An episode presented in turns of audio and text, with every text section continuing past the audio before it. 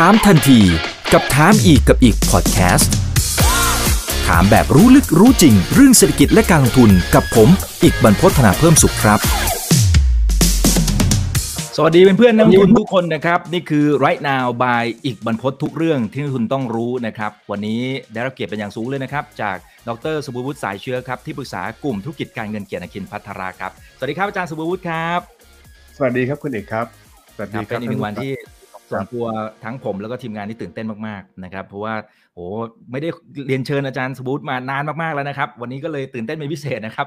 คนไหนที่เข้ามาแล้วฝากกดไลค์กดแชร์กันด้วยนะครับ Facebook YouTube Twitter แล้วก็ทาง Clubhouse ด้วยนะครับคนไหนที่มีคำถามอะไรก็สามารถใส่เข้ามาได้ในทุกช่องทางนะครับแล้วแต่ว่าสะดวกช่องทางไหนนะนะครับโอเคนะครับผม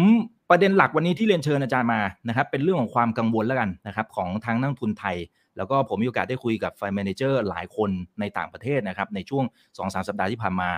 มีความกังวลหลายอย่างอยู่เหมือนกันนะครับถ้าเป็นในภาพใหญ่กังวลเรื่องของ stagflation นะครับแต่ว่าถ้าเป็นในภาพเล็กๆ มันมีหลายอย่างเหมือนกัน แล้วก็ไปสอดคล้องกับภาพนี้ด้วยนะครับอาจารย์สุวุฒินะครับอ่าเนี่ยฮะอันนี้เป็นการสำรวจของ Bank of America ที่ไปพูดคุยสำรวจกับทางด้าของ Fund Manager ทั่วโลกเลยนะครับนะอ่าผู้จัดการกองทุนนะครับ แล้วก็ถามดู เอ๊ะคุณกังวลเรื่องไหนเป็นพิเศษหรือเปล่า ซึ่งจริงเขาทำเป็นประจำอยู่แล้วนะครับ ปรากฏว่าเรื่องหลักๆนะครับอย่างแรกเขากังวลว่าธนาคารกลางหลายๆแห่งเนี่ยโอ้จะ hawkish นะจะใช้นโยบายตึงตัวมากนะครับ แล้วก็อันนี้เป็นความกังวลที่เพิ่มมากขึ้นละสองเรื่องของภาวะเศรษฐกิจถดถอย ทั่วโลกด้วยนะครับ ประเด็นที่ 3 เรื่องของตรางเงินเฟ้อแต่ว่าลดลงอ่าอันนี้อาจจะเป็นข้อสังเกตส่วนหนึ่ง แล้วก็จะมีเรื่องของความขัดแย้งระหว่างรัสเซียกับยูเครนนะครับก็ความกังวลลดลงนะครับ แต่ว่าอาจารย์สมบูรณ์เองก็ก็ชี้ให้เห็นอีกหนึ่งประเด็นด้วย คือเรื่องของ systematic credit event นะครับที่เฮ้ยก่อนหน้านี้ไม่เห็นกังวลเลยนะครับแต่ตอนนี้โผล่ขึ้นมาแล้วอ่าสามสี่ประเด็นเหล่านี้ที่ฟ u ร์ d เมนเจอร์ทั่วโลกเขากังวลอาจารย์สมบูรณ์กังวลในเรื่องไหนบ้างไหมฮะหรือฟ u ร์ d เมนเจอร์เขากังวลมากเกินไปหรือเปล่าเออผมผมก็เห็นด้วยกับเขาอะนะครับ เพราะว่าอันนี้คือประเด็นที่มันจริง ๆ แล้วมันก็อยู่ใน loop เดียวกันหมดนะครับ ยกตัวอย่าง ถ้าคุณไม่กังวลเรื่อง hawkish central bank ก็คือข้อหนึ่งใช่ไหมครับ คุณก็จะต้องกังวลว่าเงินเฟ้อคุณจะเอาไม่อยู่ พอคุณกลัวว่าธนาคารกลางเขาเข้มข้นเขาเอาจริงเนี่ยคุณก็คิดว่า inflation อาจจะลดลงไป ใช่ไหมครับ ในขณะเดียวกันถ้าคุณกลัว central bank เขา hawkish เนี่ยคุณเริ่มกลัว systemic credit event คุณกลัว bond default เลยนะครับอืมคราวนี้ไอ้ส่วนที่ผมอาจจะตผมอาจจะมีประเด็นนิดนึงคือเรื่อง Russian Ukraine conflict เนี่ย อันเนี้ยผมบอกเลยว่าในฐานะนักเศรษฐศาสตร์เนี่ย พวกเราไม่ได้มีความรู้หรอกครับในการคาดการณ์ว่าสงครามจะเป็นยังไง เราเนี่ยจะไปตามกระแสเลย เราไม่ได้มีความเชี่ยวชาญด้านนี้ไงครับ เพราะฉะนั้นอันนี้เนี่ยผมคิดว่าเดี๋ยวมันอาจจะเปลี่ยนภาพก็ได้นะครับ ถ้าใครไปตามเรื่องยูเครนกับรัสเซียลึกซึ้งเนี่ยมันยืดเยื้อและความเสี่ยงดีไม่ดีอาจจะเพิ่มขึ้น อันเนี้ยอันเนี้ยเปลี่ยนได้ แต่อันอื่นเนี่ยมันก็จะวนในลูปใกล้กันไงครับ ข้อ 1 ข้อ 2 ข้อ 3 กับข้อ5เนี่ยมันจะอยู่ในลูปเดียวกันนะครับ อืม ครับ เอ่อ แต่ถ้าเป็นจากการสำรวจตรงนี้เนี่ย ความขัดแย้งระหว่างรัสเซียกับยูเครนดูเหมือนเขากังวลน้อยลงนะฮะใช่ครับอันนี้มันสะท้อนว่า จริง ๆ คนเริ่มชินหรือเปล่าครับอาจารย์ หรือ หรือยังไงฮะนี่ไงฮะนักเศรษฐศาสตร์เราอืมเริ่มชิน แต่ว่าเขารบกัน เขาไม่ได้รบกันอย่างชินชินๆเนี่ยครับ เขารบกันจริงๆนะอ๋อแล้วเขาก็คงรบกันรุนแรงมากขึ้น เพราะแต่หลัง ๆ ถ้าไปดูจริง ๆ แล้วเนี่ย เขาใช้อาวุธหนักมากขึ้น ทางอเมริกา ทางยุโรปก็ส่งอาวุธที่พิสัยไกลมากขึ้น จากเดิมส่งปืนใหญ่ กลายเป็นส่งจรวด เอ่อเข้าไปรัสเซียก็ถล่มยูเครนอย่างมากเลย ฉะนั้นผมไม่แน่ใจไงครับคือผมยอมรับว่าเราไม่มีความรู้เราเป็นนักเศรษฐศาสตร์ เราเป็นคนดูเรื่องหุ้นอืมเอ่อครับเราเนี่ยไม่สามารถจะไปรู้ไปทะไปทักทายเรื่องสงครามไปคาดการณ์เรื่องสงครามได้ดีเท่าไหร่นะครับอ่าเอ่อก็ครัก็บก็ต้องตรงนี้ก็ฟังหูไว้หูดีกว่า เรื่องเรื่องของอ่ารัสเซียยูเครนว่ามันจะเป็นเอ่อประเด็นที่เป็นความเสี่ยงเป็นความเอ่อเป็นห่วงน้อยลงหรือเปล่า เพราะว่าตราบใดที่เป็น อย่างนี้ผมคิดว่ามี 2 ประเด็นใช่ไหมครับหนึ่งก็คือเศรษฐกิจยุโรปมีสิทธิ์เข้าสู่ภาวะถดถอยมากเลยในปลายปีนี้กับสองเนี่ย คุณทำให้อาหารแพงทั่วโลกเลย แล้วเรายังไม่รู้เลยว่าผลของอาหารแพงผลของเอ่อปุ๋ยแพงเนี่ยจะส่งผลยังไง แต่ผมสงสัยว่าคอยดูเราจะเป็นห่วง เราจะเอ่อคาดการณ์เรื่องของอาหารที่จะขาดแคลนต่ำไปนะครับ เดี๋ยวอืมคอยดูตอนปลายปีต้นปีเนี่ย ต้นปีหน้าเนี่ยจะเห็นว่าเรื่องอาหารเป็นปัญหา เพราะว่าก็เริ่มพูดกันแล้วนะครับ ในหมู่ผู้เชี่ยวชาญด้านอาหารอย่าง FAO บอกว่าเคยใช้คำว่า food crisis เลยนะครับออืมครับอ่าเป็นวิกฤตเรื่องอาหารนะฮะแล้วเขาใช้คำว่าเป็นวิกฤตซ้อนวิกฤตเลยนะครับอ่าเดี๋ยวเดี๋ยวตรงนั้นเดี๋ยวจะกลับมาอีกทีหนึ่งนะครับอ่าทีนี้อันนี้เป็นภาพที่เป็นภาพคล้ายๆกันนะครับที่ที่สะท้อนมุมมองของทั้งนักลงทุนแล้วก็สื่อ นะว่าเล่นข่าวไหนประมาณไหนนะครับแล้วเขาจับ keyword ขึ้นมาใช้ระบบโซเชียลนะครับอ่ากังวลเรื่องอัตราเงินเฟ้อเรื่องของอัตราดอกเบี้ยแล้วก็ทางฝั่งของเฟดด้วย อันนี้ภาพคล้ายๆกันนะครับ ทีนี้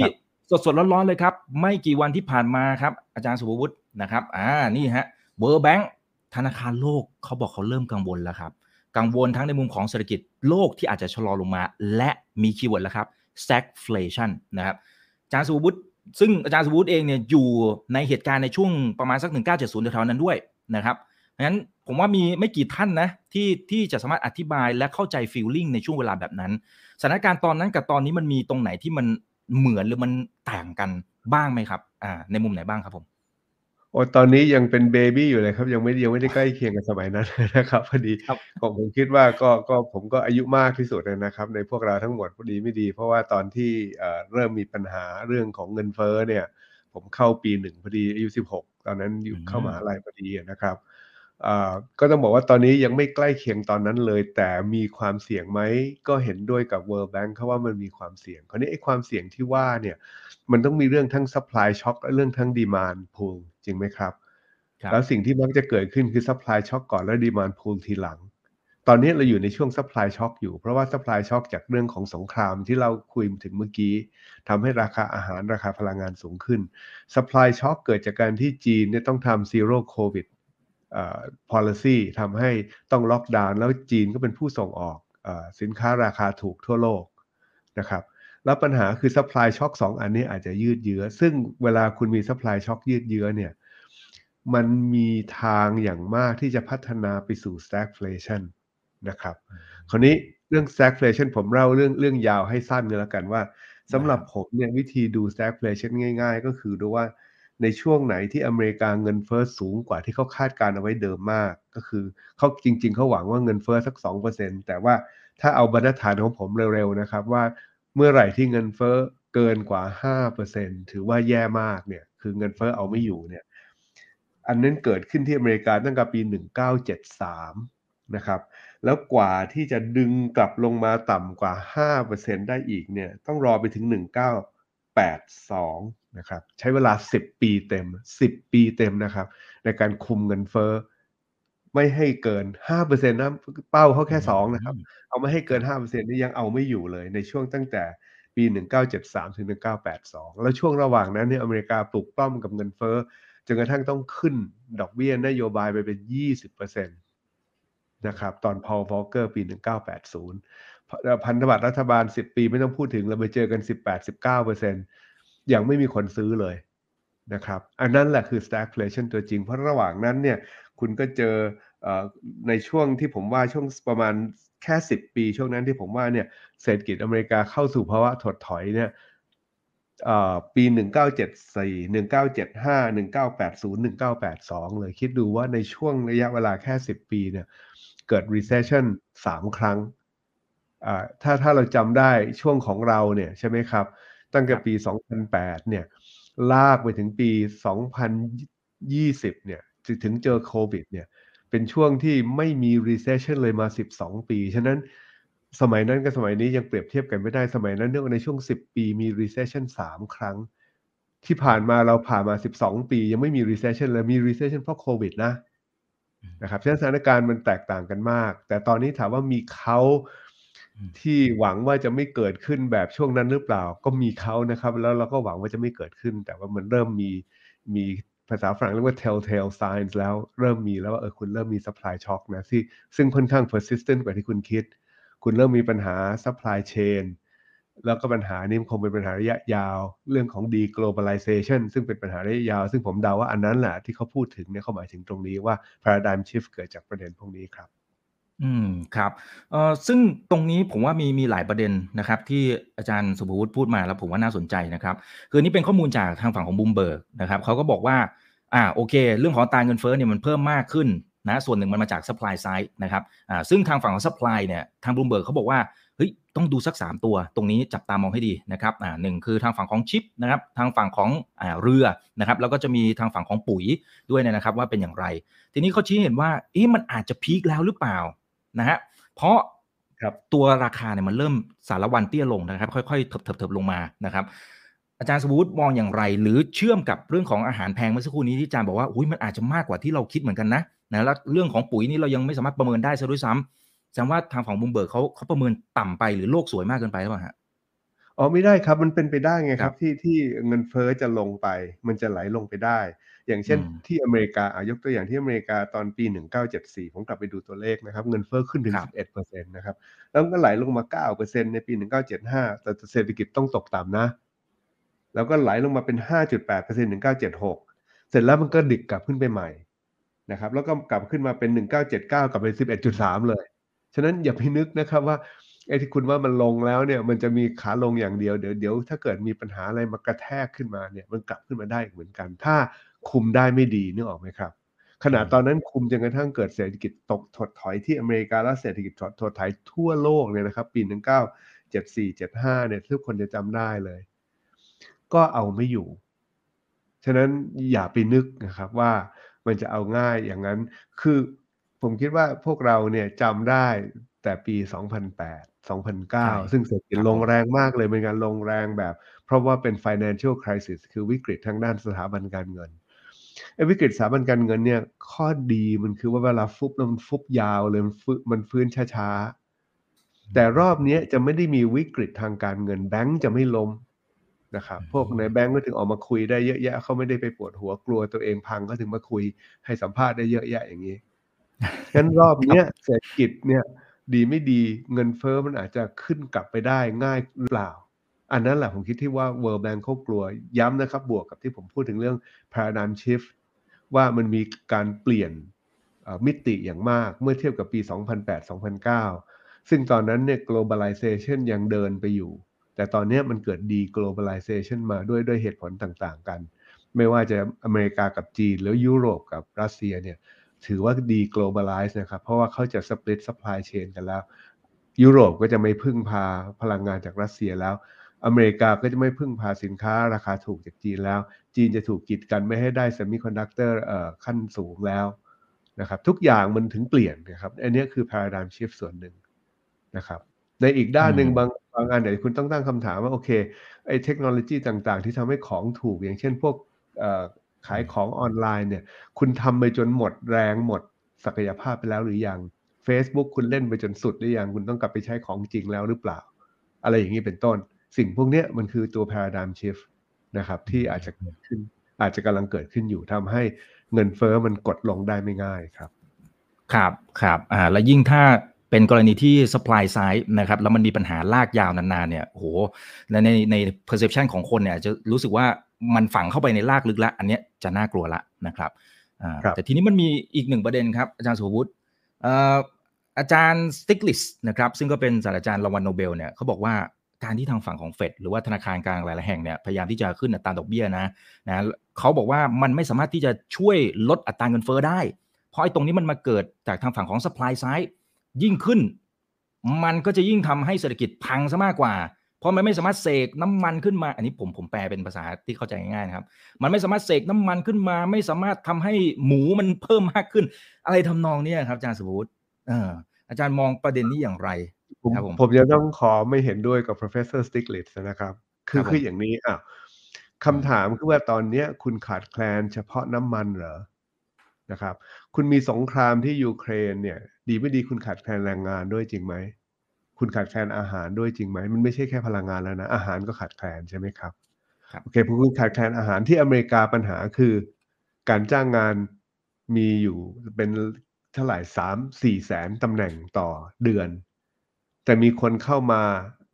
หางานใหม่ไม่ถึงนะครับ เราจะเห็นเลยว่าที่อเมริกาเนี่ยตัวเลขที่ที่พูดกันบ่อยมากก็คือ ตอนนี้มีคนว่างงานทั้งหมดคนที่ลงทะเบียนว่าว่างงานหางานอยู่เนี่ยหกล้านคนห้าจุดเก้าล้านคน แต่มีประกาศออยากที่จะสมัครรับสมัครแรงงานเนี่ยสิบเอ็ดจุดเก้าล้านตำแหน่ง นี่คือ labor shortage จริงไหมครับ ฉะนั้นมันไม่ได้มีแค่ energy นะ มันมี food ด้วยนะ แล้วมันก็มี labor ด้วย อันนี้ถ้าคุณเอาสามอันนี้มารวมกันอะไรเกิดขึ้นครับ เงินเดือนเงินเดือนก็ต้องขึ้นสิ ที่อเมริกาก็เงินเดือนขึ้นปีเอ่อเฉลี่ยปีละห้าเปอร์เซ็นต์ครับถ้าเงินเดือนขึ้นผู้ประกอบการเขาก็ต้องปรับขึ้นราคาสินค้าเขาขายของขาดทุนไม่ได้นี่ ใช่ไหมครับอ่าถ้าขายของสินค้าราคาแพงขึ้น อีกรอบหนึ่งเดี๋ยวเอ่อแรงงานเขาบอกเขาขอ ค่าจ้างเพิ่มขึ้นด้วย ถ้าทุกคนคิดเหมือนกันหมดว่าเฮ้ยเดี๋ยวต้องขึ้นทุกอย่างต้องขึ้นอืมห้าเปอร์เซ็นเนี่ยเงินเฟ้อก็จะเป็นห้าเปอร์เซ็นต์นะครับ ไม่ใช่สองเปอร์เซ็นตามทาร์เก็ตของ ECB หรือของ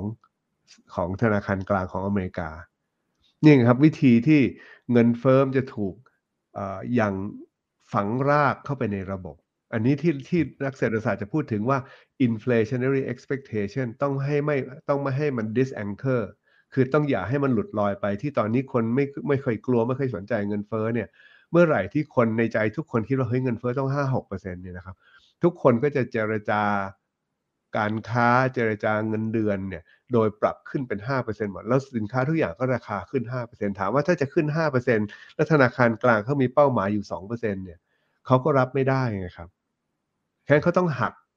ดิบเงินเฟ้อให้ได้ โดยการขึ้นดอกเบี้ย จนกระทั่งทำให้เศรษฐกิจตกต่ำแล้วคุณจะได้เลิกคาดการณ์กันว่าเงินเฟ้อจะเป็นห้าเปอร์เซ็นต์ไอ้นี่แหละคือตัวทำให้เกิดเศรษฐกิจต้องตกต่ำแล้วเพื่อจะดึงไอ้ inflationary expectation หรือการคาดการเงินเฟ้อกลับลงมา ให้เป็นไปตามที่แบงก์ชาติต้องการครับ อืมครับ แต่แต่ยุคนี้กับยุคสมัยช่วง 1970 มันมันอาจจะมีส่วนที่ต่างในมุมนี้ด้วยป่ะครับอาจารย์สมบูรณ์คือ เช่นเทคโนโลยีโดยภาพรวมเนี่ยมันทำให้การผลิตอะไรมันดูจะมีประสิทธิภาพเพิ่มมากขึ้นต้นทุน น่าจะถูกลงกว่าสมัยนั้น อันนี้อันนี้ผมผมตั้งสมมติฐานเองนะครับ หรือแม้กระทั่งเรื่องของโครงสร้างประชากรที่ตอนนี้เราเราคงจะเข้าสู่สังคมผู้สูงอายุในหลายประเทศนะครับ ซึ่งอโอเครวมถึงบ้านเรานะครับ ทีนี้ไม่แน่ใจว่าอ่าเรื่องการจับจ่ายใช้สอยต่างๆ มันมันอาจจะลดลง ไปด้วยหรือเปล่า เพราะฉะนั้นอัตราเงินเฟ้อที่เรากลัวๆกันเนี่ยจริง ๆ มันอาจจะไม่ถึงขั้น 1970 อันนี้ไม่แน่ใจว่าเป็นเป็นข้อสรุปที่อาจารย์เห็นด้วยไหมครับอะอันเนี้ยคือสิ่งที่นี่คือคำถามหลักไงครับ ว่าใครถูกใครผิด อันนี้แหละสำคัญอืมมากเลยอะถ้าถ้าคุณอีกเชื่อว่าเทคโนโลยีดีเหลือเกินเลย มันทำให้ลดต้นทุนลงไปได้อีก ผมถึงกลับไปถามไงว่า ตอนนี้ทุกคนเราทำเราค้าขายออนไลน์กันเต็มที่ไปแล้ว เราพยายามบี้ราคาลงไปแล้วเราลดคอสไปจนหมดแล้วเนี่ย เรายังทำได้อีกเหรอ เพราะว่าตอนเนี้ย labor shortage แน่ๆ aging นี่มีอีกขาหนึ่งของ aging นะครับ อีกหน้าหนึ่งของเหรียญของ aging ก็คือ labor shortage คือแรงงานมีไม่พอ แล้วอย่างพวกผมเนี่ย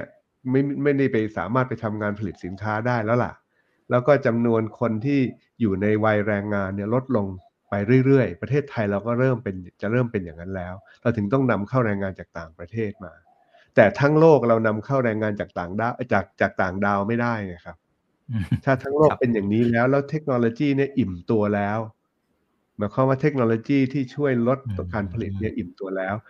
ประเด็นสุดท้ายอีกอันหนึ่งที่หลายคนไม่ได้พูดถึงคือ COP 26 COP 26คือคุณบอกว่าคุณจะต้องพยายามลดทอน การปล่อยแก๊สคาร์บอน ออกไปในบรรยากาศ อย่างมหาศาล ซึ่งต้องลงทุนมากมาย และต้นทุนต้องเพิ่มขึ้นอย่างมาก อันเนี้ยไม่ใช่เป็นสาเหตุของราคาที่จะเพิ่มขึ้นเหรอ ไม่อยากจะให้เผาถ่านหิถ่านหิน ไม่อยากจะให้ขุดเจาะน้ำมันดิบ อยากให้ใช้โซลาร์แทนแทนแต่มันแพงกว่า ผมกลับไปคิดว่าอันนี้สิ ที่เรามี COP26 วอลภายใน 2030 ต้องทำอย่างนั้นอย่างนี้ 2050 ต้องให้ลด carbon emission ไปครึ่งหนึ่งเนี่ย อันเนี้ยไม่ได้มีแต่เป็นต้นทุนเหรอ นะครับ อย่างเช่นน้ำมันดีเซลที่เราเผาเผาๆอย่างนี้เขาไม่ควรจะเผาเลยนะ ควรจะใช้รถ EV นะ แต่รถ EV ยังราคาแพงกว่าอยู่เนี่ยต้นทุนทั้งนั้นนะครับอืนั้นผมไม่แน่ใจไงตั้งเลยตั้งคำถามไงว่าครับอย่าไปนึกว่า เออ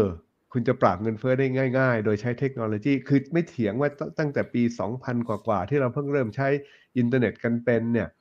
มันเป็นช่วงที่เอาเทคโนโลยีเข้ามาทดแทนต้นทุนได้มากมาย แต่พอมาปี 2022 แล้วเนี่ย ไอศักยภาพตรงนี้มันหมดไปแล้วหรือยังครับอืมครับ โอเคนะครับ ทีนี้ทีนี้ถ้าดูโดยสรุปโดยภาพรวมนะครับ สำหรับตัว stagflation ที่เราตั้งประเด็นกันเนี่ยนะครับ เท่าที่ฟังอาจารย์สุภวุฒิดูเนี่ยนะครับ ก็โอเค มันอาจจะเข้าเขา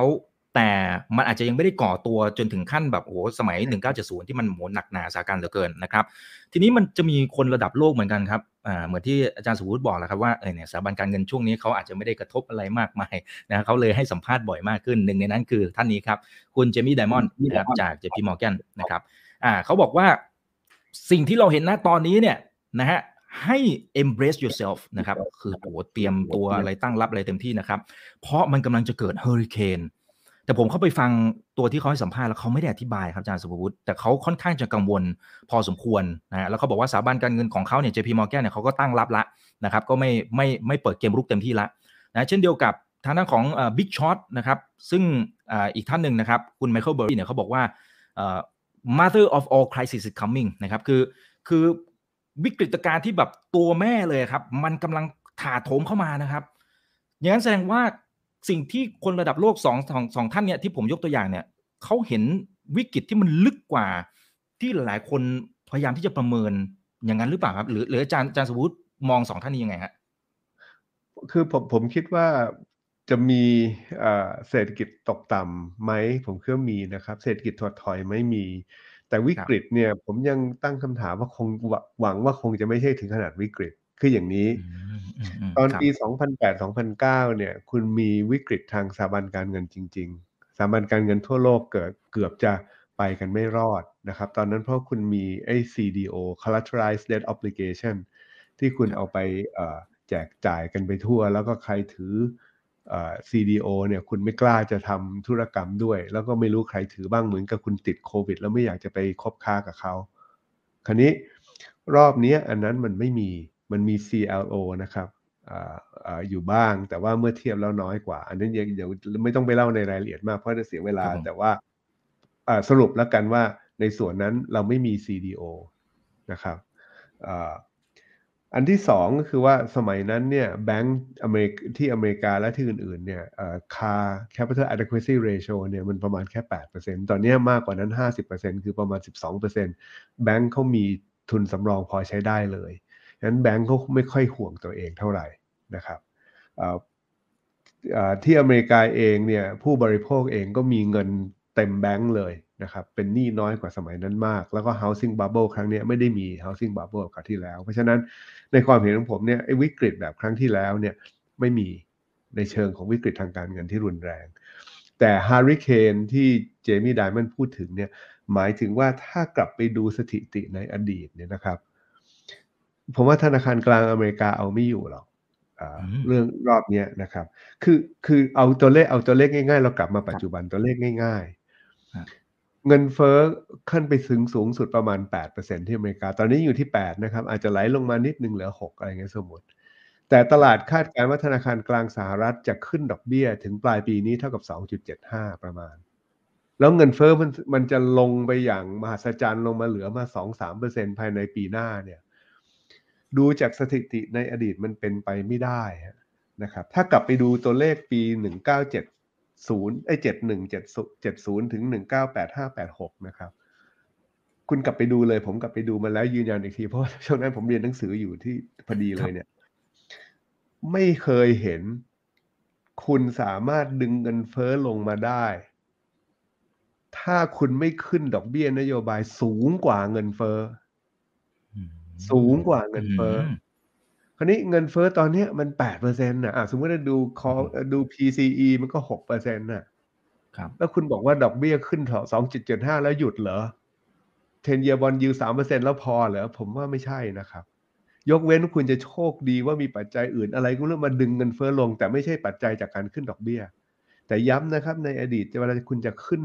คุณจะคุมเงินเฟ้อเนี่ย คุณต้องขึ้นดอกเบี้ย ให้สูงกว่าเงินเฟ้อ ไม่ใช่ขึ้นดอกเบี้ยทีละห้าสิบสตางค์ห้าสิบสตางค์สองที แล้วบอกเออเดี๋ยวผมจะคอยดูคอยดูขึ้นทีละสลึง แล้วดูซิเงินเฟ้อจะลงหรือเปล่าไอ้นี่โลกสวยนะครับ ผมคิดว่าผมสงสัยว่าโลกสวยนะครับ กลับไปดูตัวเลขในอดีตได้คุณกลับไปดูสิครับ ส่วนใหญ่ภาพมันจะไม่ได้เป็นว่าขึ้นดอกเบี้ยแค่สองเปอร์เซ็นแล้วเงินเฟ้อจากหกเปอร์เซ็นไหลลงมาเหลือสองเปอร์เซ็นทันตาเห็นเลย ผมไม่เคยเห็นกรณีแบบนั้นนะครับ ตรงกันข้ามถ้ากลับไปดูตัวเลข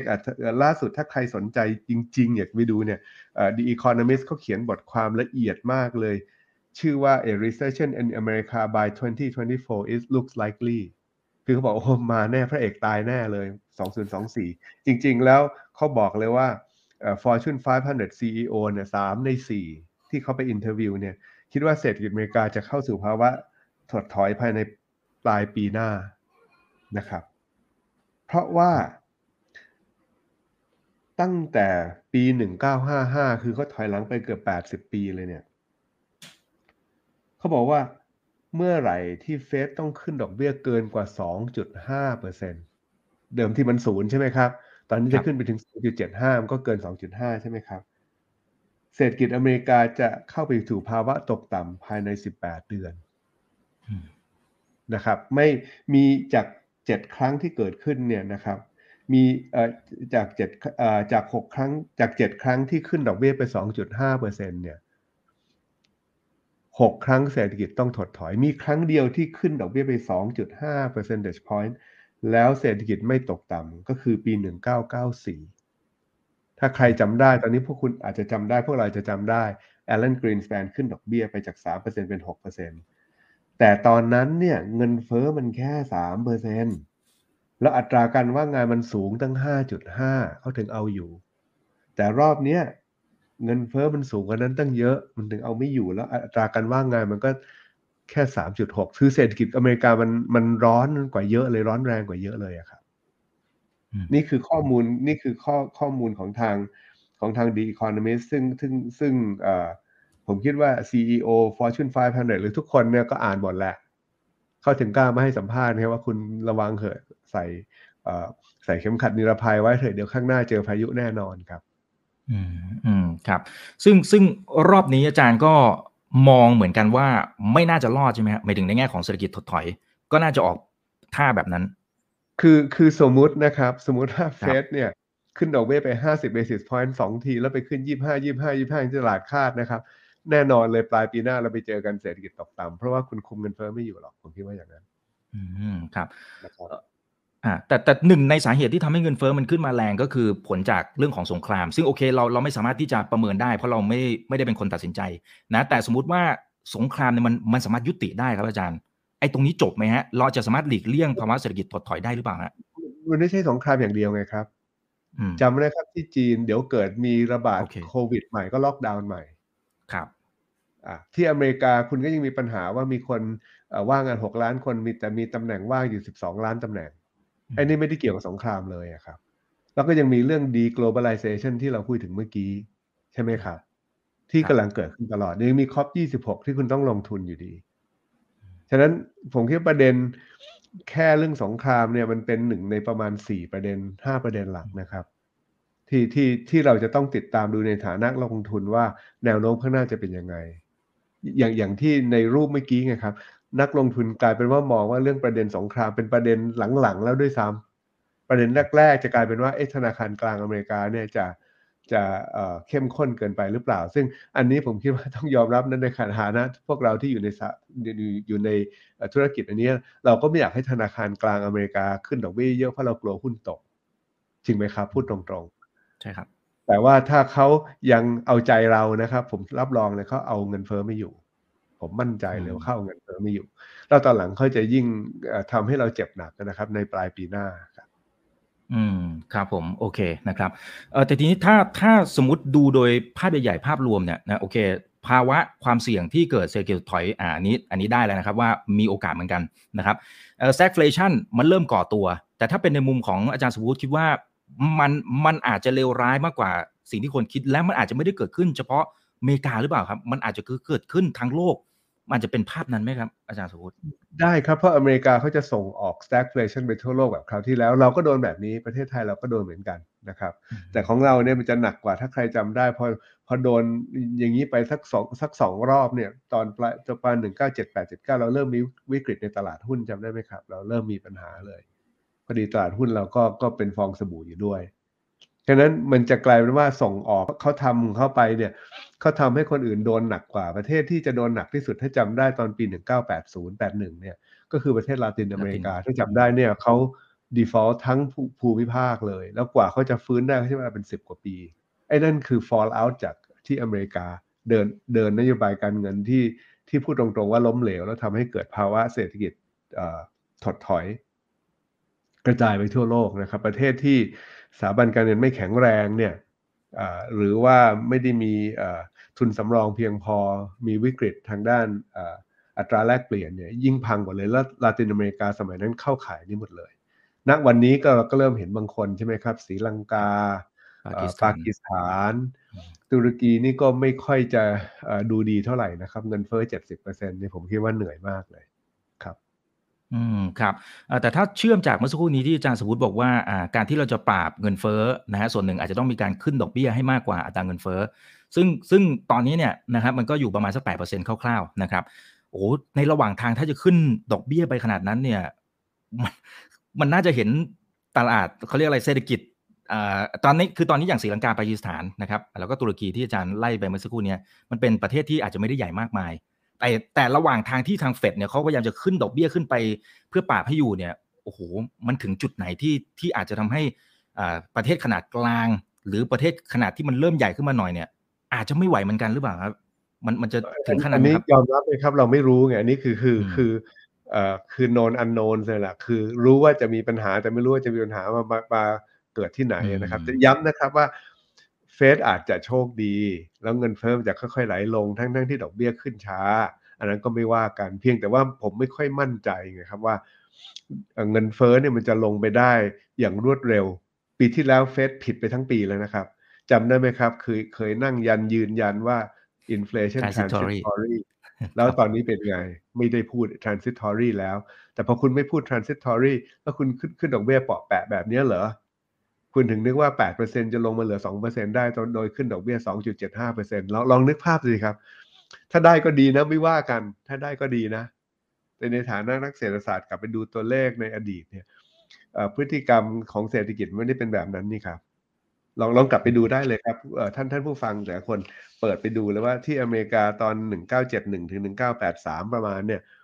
เงินเฟอ้ออยู่ที่เท่าไหร่ แล้วก็เฟดฟันเรทอยู่ที่เท่าไหร่ จะสังเกตว่าเฟดฟันเรทจะต้องอยู่ประมาณสูงกว่า เงินเฟอ้อถึงจะดึงเงินเฟอ้อลงนะครับเอาเอาง่ายๆอย่างนี้แล้วกันครับยกเว้นไอ้พวกนี้คล้ายๆเงินเฟอ้อมันหายไปเองอยู่ๆมันเกิด หนีกลับไปลงลงรูไปเองก็ไม่ว่ากันครับ ครับ อ่า แต่ ในสภาพความเป็นจริงก็ต้องต้องติดตามตามแฟกต์ไปนะครับโอเค แต่ทีนี้ที่อาจารย์เกินไว้ตั้งแต่ตอนต้นนะครับ ว่าจริงๆอีกหนึ่งภูมิภาคที่อาจจะกังวลเล็กๆละนะครับ คือทางฝั่งยุโรป ซึ่งต้องบอกเป็นเป็นศูนย์กลางของสมรภูมิที่ตอนนี้มีการสู้รบกันอยู่ด้วยเนี่ยนะครับอ่าแล้วก็หันไปอีกฝากหนึ่ง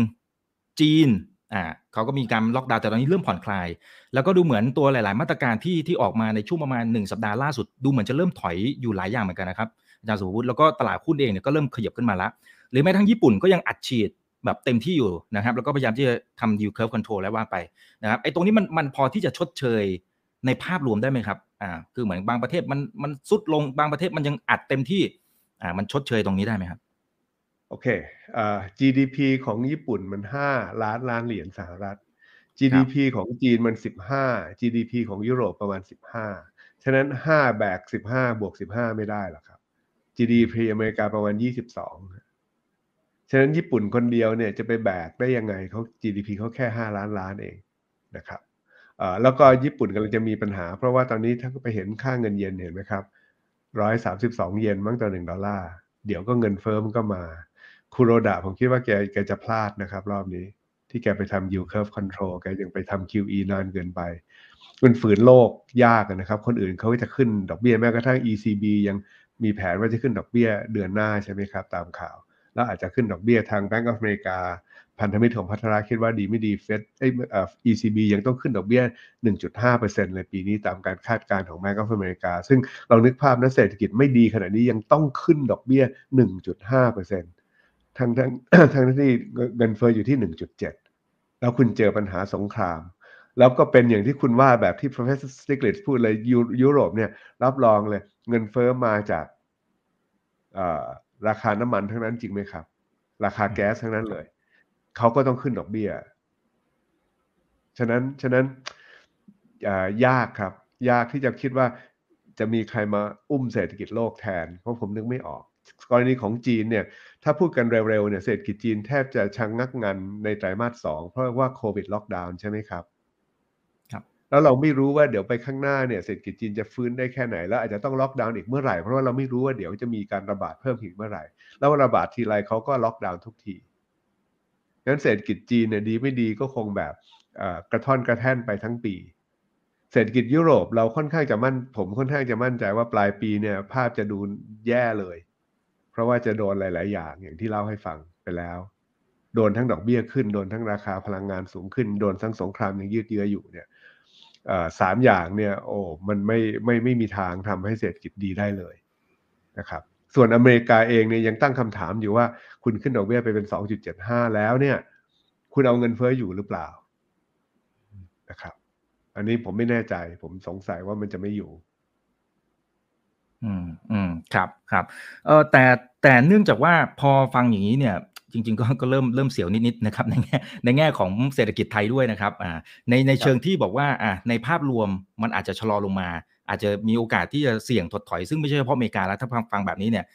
ยุโรปนะหรือแม้กระทั่งทางฝั่งเอเชียหลายๆประเทศอ่าจีนญี่ปุ่นเองก็ก็อาจจะเจอผลกระทบนะครับเอ่อไทยไทยนะครับ หลายคนพยายามจะเอาตัวเลขเช่นอ่าตัวเลขดูบัญชีเดินสะพัดนะครับหรือว่าเงินสำรองระหว่างประเทศที่บอกว่าโอ้บ้านเรายังคงแข็งแรงอยู่นะนะครับแต่พอเจอแบบนี้ จริงๆไส้ในมันสามารถคุยได้ 2 ประเด็นก็ได้ครับ เรื่องของอนโยบายการเงินนะครับของบ้านเรา ซึ่งท่านผู้ว่าแบงค์ชาติก็ยืนยันว่ายังไงก็ยังไม่ขึ้นนะ เพราะมันเป็นฝั่งของ supply side นะครับแต่ไม่แน่ใจว่าประเด็นนี้เนี่ยมันจะคล้ายกับทางฝั่งของเฟดหรือเปล่าครับที่ที่อาจจะคิดว่าปีที่แล้วเนี่ยมัน transitory บ้านเราตอนนี้ก็กำลังก็จะไม่แน่ใจว่าเขา imply ในลักษณะเดียวกันหรือเปล่าว่ากำลัง transitory แต่สุดท้ายเดี๋ยวจะ behind the curve เหมือนกับที่ทางฝั่งของเฟดเป็นหรือเปล่าครับอาจารย์สุภุตมองประเด็นนี้ไงฮะ ก็เห็นด้วยครับเหมือนกันเลยครับ ปีนี้แบงก์ชาติไทยก็ยืนยันว่า transitory ไงครับเขาถึงบอกไม่ต้องขึ้นดอกเบี้ยก็เขา imply ว่า transitory เขาบอกว่าเดี๋ยวค่อยดูปีหน้าเงินเฟ้อก็กลับเข้ากรอบเอง ซึ่งเดี๋ยวก็รู้ครับผมว่าปลายปีนี้ เราก็จะรู้เองว่าเงินเฟ้อไทยจะกลับเข้ากรอบหรือเปล่าตรงกันข้ามผมคิดว่ามันจะขึ้นในซ้ำนะครับ เพราะว่าปลายปีนี้คุณจะเห็นผลของราคาอาหารที่แพง ที่พูดอย่างนั้นก็เพราะว่า ปีนี้เนี่ยเป็นปีที่คุณขาดแคลนปุ๋ยอย่างมาก แล้วเท่าที่ผมทราบเนี่ยชาวนาเองเกษตรกรเองของไทยเองเนี่ยก็ใช้ปุ๋ยน้อยลง เพราะว่าไม่อยากไม่อยากจะจ่ายค่าปุ๋ยที่แพงขึ้นไป 200%ทีนี้พอไม่จ่ายอย่างเงี้ยเรายังไม่รู้นะครับว่าผลเป็นยังไง เดี๋ยวเราจะรู้ปลายปีนี้ว่าผลผลิตภาคเกษตรจะเป็นยังไง จะช็อตแค่ไหนนะครับแล้วคุณก็จะมีความเสี่ยงที่คุณจะเห็น ราคาอาหารราคาต่างๆ เพิ่มขึ้นอย่างต่อเนื่อง เพราะว่าราคาพลังงานเองรัฐบาลก็ต้องยอมเอาไม่อยู่กองทุนน้ำมันไม่ไหว 8 0,000 ล้านแล้วก็ต้องปล่อยให้มันค่อยๆขึ้น ฉะนั้นเดี๋ยวสินค้าต่างๆ ก็จะราคาขึ้นไปเรื่อยๆคราวนี้อีกอันหนึ่งก็คือถามจริง ๆ เถอะคุณไม่คิดหรือว่าเดี๋ยวแรงงานเขาจะไม่เรียกร้องค่าจ้างขั้นต่ำขึ้นมา ใช่ไหมครับ ซึ่งถ้าเรียกร้องค่าจ้างขั้นต่ำขึ้นมา คุณก็ต้นทุนการผลิตคุณก็ยกแผงทั้งหมดแล้วล่ะ อาหาร พลังงาน แรแรงงานขึ้นหมดใช่ไหมครับยังไงผมสงสัยว่าค่าจ้างขั้นต่ำต้องขึ้น เพราะว่าเดี๋ยวยิ่งใกล้เลือกตั้งพรรคการเมืองทุกพรรคเขาก็ต้องบอกว่าเขาเห็นด้วยเขาจะให้ 420 450 อะไรก็ว่าไป ให้ได้หรือให้ไม่ได้อีกอย่างนึงนะครับ แต่ว่าทำให้เกิด inflationary expectation อย่างที่ว่าอดอกเบี้ยไม่ขึ้น ดอกเบี้ยขึ้นแล้วนะครับ ไปดูพันธบัตร 2 ปีพันธบัตร 10 ปีของไทยสิครับ ขึ้นไปประมาณร้อยเบสิสพอยต์แล้ว ตั้งแต่ต้นปี ครับฉะนั้นแบงก์ชาติไม่ได้คุมดอกเบี้ยได้ คุมได้เฉพาะดอกเบี้ยนโยบายคือดอกเบี้ยกู้ยืมระหว่างธนาคารหนึ่งวัน แต่ดอกเบี้ยสองปีดอกเบี้ยสิบปีขึ้นไปแล้ว ผู้ที่อยู่ในอยู่ในเหตุการณ์เนี่ยอยู่ในวงการจะรู้ดีครับ แล้วจะขึ้นไปได้อีกครับ ครับครับซึ่งจริง ๆ มันก็เชื่อมมาที่ภาพนี้ได้นะครับ อีกอีกนัยยะหนึ่งนะฮะคือโอเค อัตราเงินเฟ้อที่เราดูดูกันนะครับ อาจจะคุ้นกับพวก CPI อะไรพวกนี้นะครับ แต่ว่าถ้าไปดู PPI คนที่เป็นบรรดาผู้ประกอบการอะไรเนี่ยครับ ดูเขาจะอั้นพอสมควรนะครับ อาจารย์นะครับ คือมันขึ้นมาพุ่งแบบโอ้โหชันมากๆเลย ไม่แน่ใจว่าถ้าถ้าเช่นพวกราคาต้นทุนพลังงานนะครับ หรือต้นทุนทางการเงินดอกเบี้ยอะไรต่างๆ ถ้ามันขึ้นมาระดับไหนนะครับแล้วบรรดาผู้ประกอบการเนี่ยเขาจะไม่ไหวแล้วมันอาจจะเช่นโอ้ต้องปล่อยให้ราคามันขึ้นหรือ หรือมันก็มันก็ขึ้นไม่ได้อีกหรือเปล่าเพราะกำลังซื้อของคนก็อาจจะพึ่งฟื้นเองโอ้ตอนนี้มันกลับไปกลับมาเหมือนกันนะครับอาจารย์สุบุตรก็มันคงต้องขึ้นนะครับ เพราะว่าถ้าไม่งั้นเขาต้องเลิกผลิตใช่ไหมครับ มีสองอย่างคือคือจะมีอีกข้อหนึ่งไงครับ กระทรวงพาณิชย์ไม่ให้ขึ้นอ่ากระทรวงพาณิชย์ไม่ให้ขึ้นครับเขาก็เลิกผลิตนะมันก็หาไม่ได้ แต่ในที่สุดแล้วก็คงจะต้องยอมให้เขาขึ้นราคา แล้วเขาก็ต้องค่อย ๆ ขึ้นราคา แต่เมื่อไหร่ที่มีประกาศว่าค่าจ้างขั้นต่ำจะขึ้น เดี๋ยวก็ราคาก็จะขึ้น จริงไหมครับ ที่ผ่านมาก็จะเป็นอย่างนั้น แล้วพอเป็นอย่างนั้นพับแล้วเดี๋ยวแรงงานก็จะเรียกค่าจ้างขั้นต่ำเพิ่มขึ้นไปอีก เพราะว่าอ้าวผมเพิ่งได้เงินเดือนขึ้นมาห้าเปอร์เซ็นสิบเปอร์เซ็นแต่ของขึ้นไปแล้วเจ็ดเปอร์เซ็นสิบเปอร์เซ็นเหมือนกัน เจ้าไปแล้ว แต่ว่าผมไม่ได้ต้องการให้มันเจ้าผมต้องการให้ผมได้รายได้เพิ่มขึ้นเป็นต้นนะครับ นี่แหละคือจุดเริ่มต้นที่ supply shock มันกลายเป็น demand pool ไงครับ อืมอืมอืมครับครับ เอ่อแต่ทีนี้ถ้ามันถ้ามันขึ้นมาแบบนี้ไปถึงอัตราเงินเฟ้อที่มันอาจจะสูงเพิ่มมากขึ้นมากกว่าที่เราเห็นณปัจจุบัน แต่พอไปดูอ่าเช่นตัวเลข GDP อะครับเมื่อปีที่เราเจอวิกฤตโควิด เราติดลบประมาณ 6.1%นะครับครับปกติวิ่งประมาณสัก3%นะครับเท่ากับว่าเอาพุทของเราเนี่ยเอาพุทแกรเนี่ยมันโหนี่เกือบ10%นะครับอย่างนี้เราเราขึ้นได้เหรอครับดอกเบี้ยไม่เถียงผมไม่เถียงครับแบงค์ชาติเขาก็พูดอืมอย่างนั้นใช่ไหมครับปัญปัญหาของผมครับคือว่าเอ่อ output gap อันเนี้ยเอ่อ มันเป็น based on output สมัยตอนที่เรามีเอ่อนักท่องเที่ยวเข้ามา 40 ล้านคนอ๋อครับใช่ไหมครับ ซึ่งเราบอกว่านักท่องเที่ยวนักท่องเที่ยวต่างประเทศเข้ามาเป็น 12%ของ GDP อะแต่ตอนเนี้ยไอ้ output อันเนี้ยมันไม่มีแล้วอะเขาไม่มาแล้ว 40 ล้านคนอะอืมฉะนั้นไอ้ไอ้ตรง potential ของคุณมันลงไปด้วยนะ ไม่ใช่เหรอ ปีนี้นักท่องเที่ยวเข้ามาเท่าไหร่ 10 ล้านคน จาก 40 ล้านคนนะ ฉะนั้นไอ้สิบไอ้สิบสองเปอร์เซ็นต์ของ GDP เนี่ยมันจะเหลือมันจะจะเหลือแค่สักห้าหกเปอร์เซ็นต์ของ GDP หรือเปล่างั้นเอาพุทแก p คุณหายไปประมาณหกเจ็ด percentage point แล้วนะ ใช่ไหมครับ ถ้ามองอย่างนั้นก็ได้ แล้วก็ที่พูดอย่างนั้นเพราะว่าเอ่อเท่าที่ผมทราบเนี่ยผู้ประกอบการด้านการท่องเที่ยวเขาหาแรงงานไม่ได้ง่ายนะ เพราะคนไม่กล้าเข้ามาในเข้ามาในอุตสาหกรรมนี้แล้วเขาไปทำอย่างอื่นแล้วเขาเขาไม่เอาแล้วอะ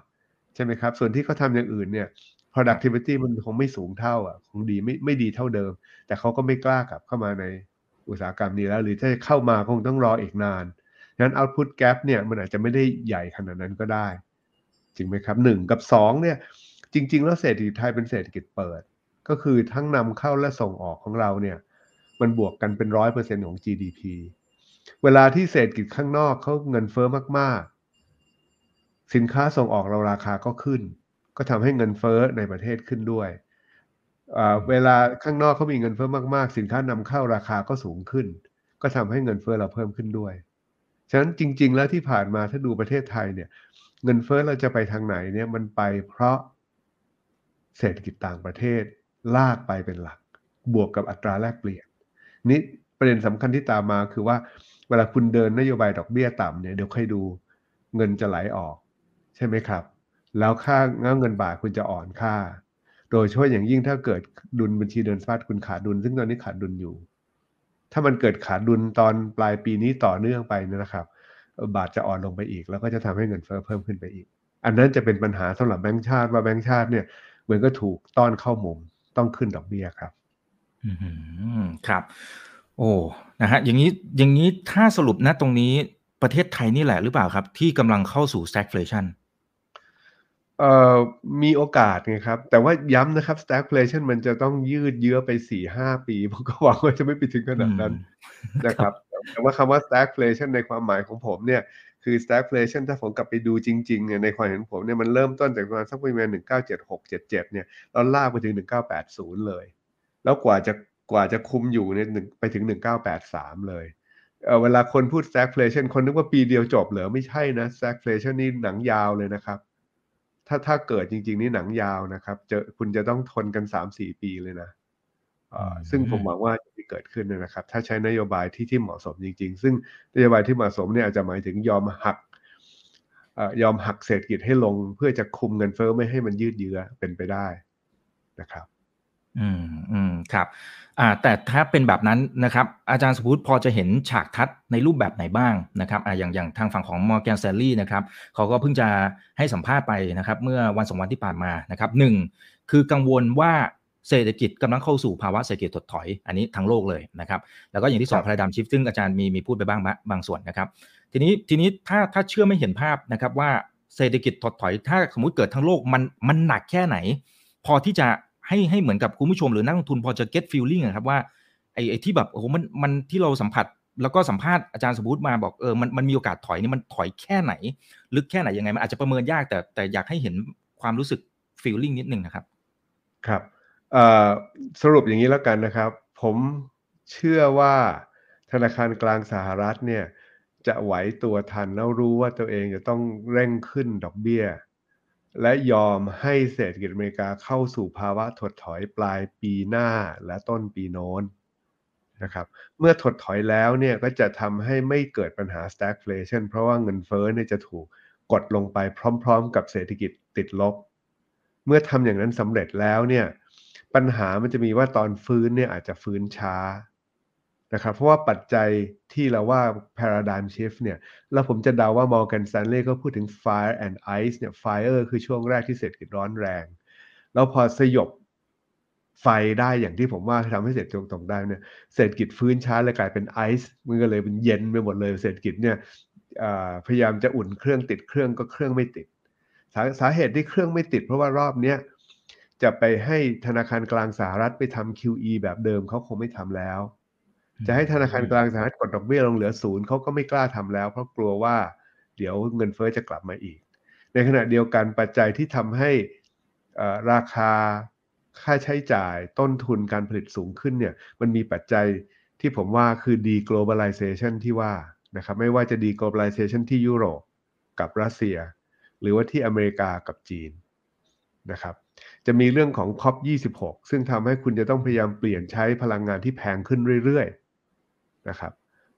จะมีเรื่องของแม้กระทั่งเรื่องเอจจิ้งเนี่ยผมคิดว่าถึงจุดหนึ่งเอจจิ้งเวลาคุณไม่มีแรงงานแรงงานขาดแคลนอย่างที่อเมริกาเนี่ยมันไม่ได้แก้ง่าย ๆ แล้วก็แรงงานก็มีการเรียกร้องทางการเงินไอ้ทางการเมือง ว่าต้องการให้มีความเท่าเทียมกันมากขึ้น ก็คือต้องจ่ายเงินเดือนให้มนุษย์เงินเดือนมากขึ้น เพราะที่ผ่านมาคนที่รวยคือเจ้าของหุ้นไม่ใช่ไม่ใช่เจ้าของแรงงานนะครับ ประเด็นพวกนี้จะทำให้ต้นทุนมันสูงขึ้น หลักๆเนี่ยจะเป็นอย่างนี้ เราก็จะเดาว่าไอ้ที่ว่าไอซ์ที่ว่า paradigm shift เนี่ยภาพจะเป็นอย่างนั้นมากกว่านะครับ ส่วนถ้าโชคดีอย่างที่คุณเอกว่าเกิดมีเทคโนโลยีใหม่ ๆ ดีขึ้นมา อย่างเช่นfusion energy fusion ขึ้นมาเงี้ยแล้วก็อยู่ๆเกิดคุณสามารถจะมีพลังงาน แทบจะไม่มีราคาที่จะต้นทุนต่ำมาก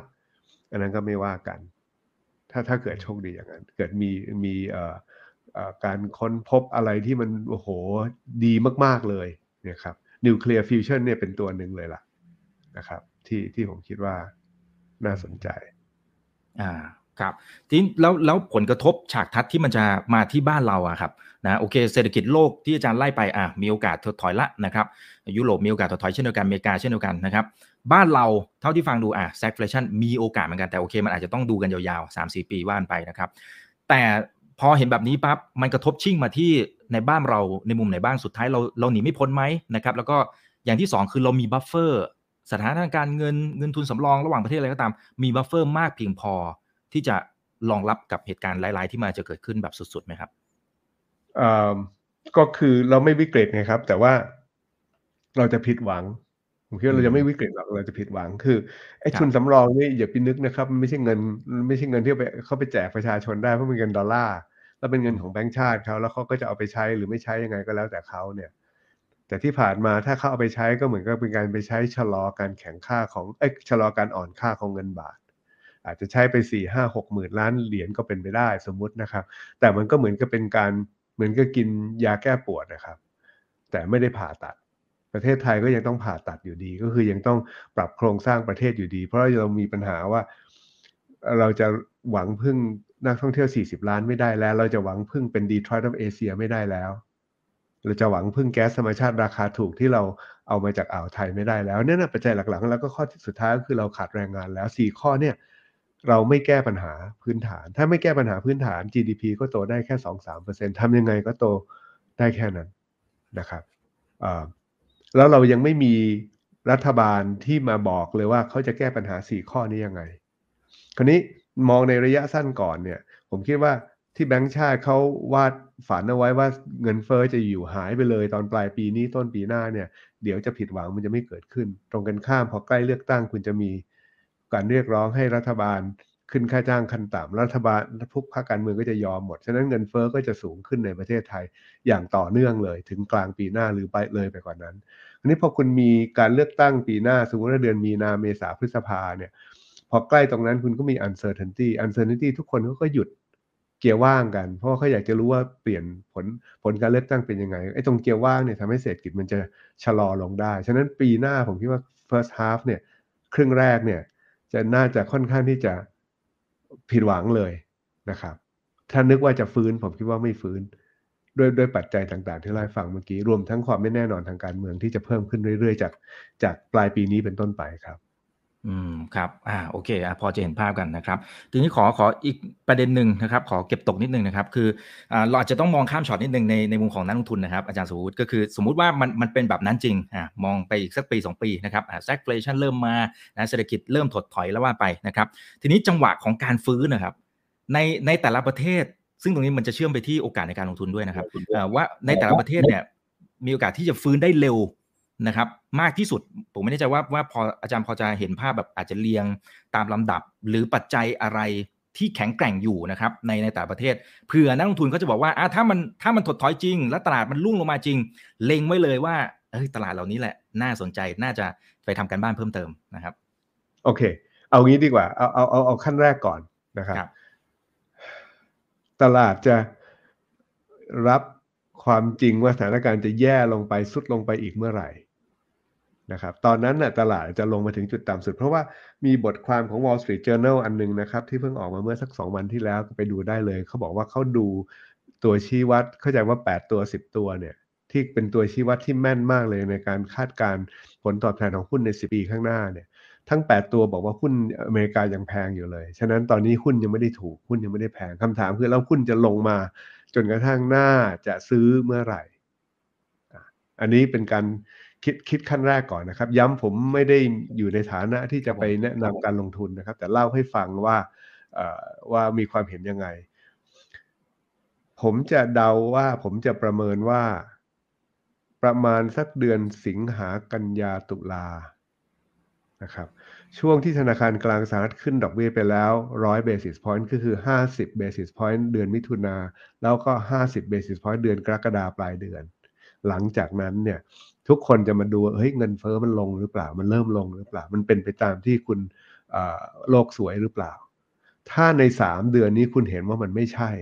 ธนาคารกลางสหรัฐจะกลับลำ บอกว่าโอเค เดี๋ยวคุณเจอ 50 basis point ต่อไปอีก 3 ครั้งสมมตินะอันนั้นน่ะตลาดหุ้นจะร่วงจริงไหมครับ ครับ ตอนนั้นน่ะคุณค่อยมาคิดแล้วกันแล้วตลาดหุ้นตลาดของไทยก็เหมือนกัน คุณก็จะเห็นว่าตอนนั้นน่ะนักท่องเที่ยวจะเข้ามาหรือเปล่า คุณจะเห็นว่าขาดดุลบัญชีเงินฝากจะขาดหรือเปล่า คุณจะเห็นว่าแบงก์ชาติไทยเนี่ยทนได้ไหมดอกเบี้ยอเมริกาเขาขึ้นไป 2 จะ3เปอร์เซ็นอยู่แล้ว แล้วคุณยังดอกเบี้ยอยู่ศูนย์เนี่ยคุณจะทำได้หรือเปล่า ถ้าเกิดแบงก์ชาติไทยต้องบอกเออเดี๋ยวต้องขึ้นดอกเบี้ยเนี่ยหุ้นไทยก็จะตกด้วย แล้ววันนั้นนะครับช่วงนั้นน่ะประมาณนั้นน่ะสิงหากันยาตุลาเนี่ยคุณก็จะเห็นหุ้นตก คราวนี้พอตกแล้วเนี่ย ค่อยไปคิดแล้วกันครับว่าอยากจะซื้ออะไร เอาเอาแค่ไทมิ่งตรงนี้ก่อนแล้วกัน แล้วถึงวันนั้นเรามาคุยกันได้อีกสามเดือน จากวันนี้อีกสี่เดือนจากวันนี้พอถึงตอนนั้นเนี่ยหุ้นอันไหนตกลงไปเยอะเท่าไหร่ผมจะไม่รู้ไงครับ เราไม่รู้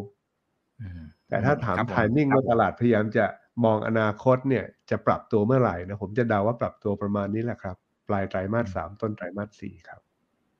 ครับ แต่ถ้าเรามองในในเชิงของพื้นฐานเศรษฐกิจนะครับ อาจารย์นะครับ ว่าถ้าสมมติมันมันปรับลงมาอะถดถอยลงมาปั๊บ เอ่อเศรษฐกิจในเชิงของพื้นฐานประเทศไหนที่ที่ดูแล้วขีดความสามารถในการแข่งขัน ระยะกลางระยะยาว มันยังดีอยู่นะครับอ่าแล้วมีโอกาสที่ฟื้นตัวได้เร็วกว่าหลาย ๆ ประเทศ ฟื้นตัวได้เร็วกว่าหลายประเทศ ก็ยังเป็นอเมริกาอยู่ดีอืมนะครับ ก็ยังเป็นอเมริกาอยู่ดี แต่ว่าอย่าลืมนะเรากำลังพูดถึงจุดที่อเมริกาเศรษฐกิจยังร้อนแรงอยู่เลยนะตอนนั้นอะยังไม่ได้ยังไม่ได้ติดลบเพราะเราทุกคนคาดการณ์ว่าเศรษฐกิจอเมริกาเนี่ยจะถดถอยปลายปีหน้านะครับ แล้วก็ต้นปีโน้ครันบ อเมริกาอยู่ดีที่อ้างอย่างนั้นเพราะอะไรเพราะว่ายุโรปเจอรอบนี้เจ็บแน่นอนจริงไหมครับอืมเรื่องสงครามนี่มันไม่ได้จบง่ายๆหนึ่งแล้วก็จบแล้วเขาก็ยังต้องพยายามลดการพึ่งพารัสเซียไปหาพลังงานแพงๆอยู่ดี จีนเองเนี่ยผมคิดว่าสะบักสะบอมจะกับโควิด ไม่รู้จะนานอีกเท่าไหร่ แล้วก็จีนเองก็ยังเจอปัญหาว่าต้องต้องพยายามเอ่อพยายามชนกับอเมริกาในเรื่องของการค้าในเรื่องของเอ่อการพยายามหา semiconductor มาใช้อะไรต่างๆ อีกเยอะแยะเลย แล้วไม่ได้พูดถึงเรื่องของเจอเรื่องการประชุมคอร์สเรื่องของการเมืองอะไรต่างๆ อีกเยอะแยะจีนก็คงจะเหนื่อย แล้วก็ที่สำคัญคือในความเห็นของผมนะครับ รัฐบาลจีนเนี่ยเขาเข้าไปกำกับดูแลเทคโนโลยีสต็อกเขาหรือบริษัทเทคโนโลยีเขาอย่างเข้มงวดเนี่ยยิ่งเข้มงวดเท่าไหร่หุ้นก็ยิ่งตกเท่านั้น แล้วก็หุ้นจีนที่ทุนที่ดูหน่าซื้อแล้วราคาตกไปเยอะๆเนี่ยก็ยังเป็นเทคโนโลยีสต็อกแต่ตราบใดที่รัฐบาลจีนยัง ควบคุมเข้มแบบนี้นะครับ ก็จะไม่ฟื้น ในในความเห็นของผมผมก็ไม่กล้าหุ้นหุ้นเทคโนโลยีจีนถูกเท่าไหร่ ผมก็ไม่กล้าซื้อนะครับ เป็นเป็นต้น เพราะว่าไม่รู้ว่ารัฐบาลเขาจะมาไม้ไหนอีกครับก็ในในสาม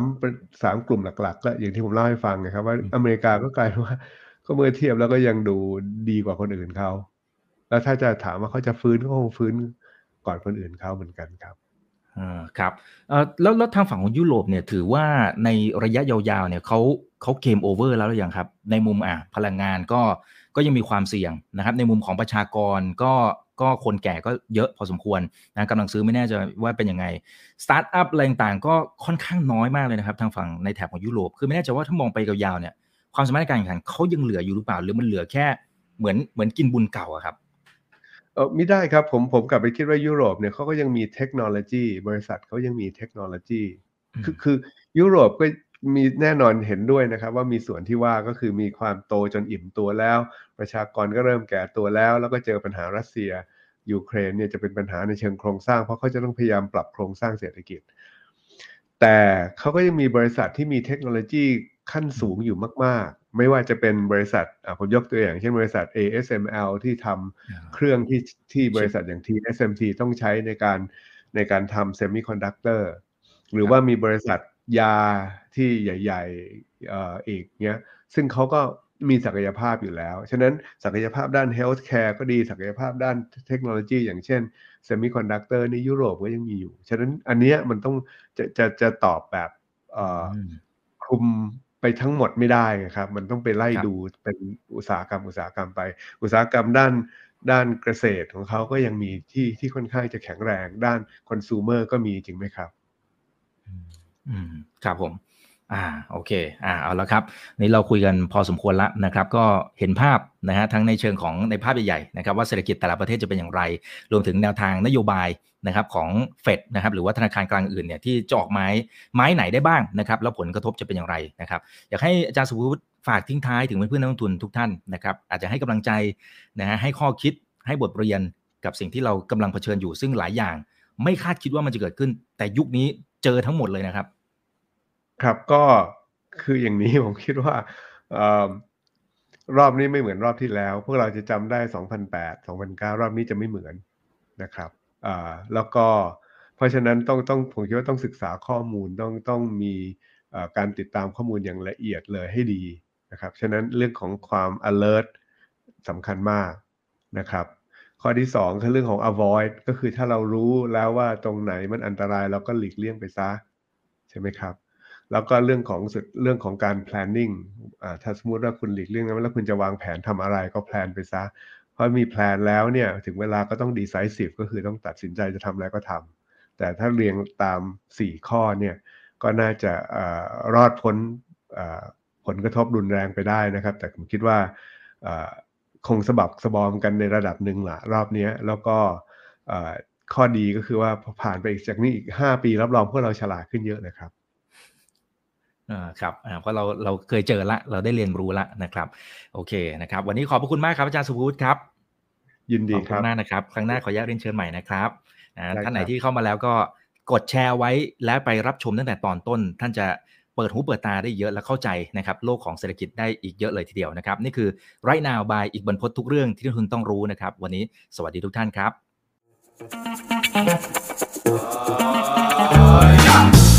ถ้าชื่นชอบคอนเทนต์แบบนี้อย่าลืมกดติดตามช่องทางอื่นๆด้วยนะครับ ไม่ว่าจะเป็น Facebook, YouTube, Line Official, Instagram และ Twitter จะได้ไม่พลาดการวิเคราะห์และมุมมองเศรษฐกิจ และการลงทุนดีๆ แบบนี้ครับ อย่าลืมนะครับว่าเริ่มต้นวันนี้ดีที่สุด ขอให้ทุกท่านโชคดี และมีอิสรภาพในการใช้ชีวิต ผม อีกบรรพฒนาเพิ่มสุขครับ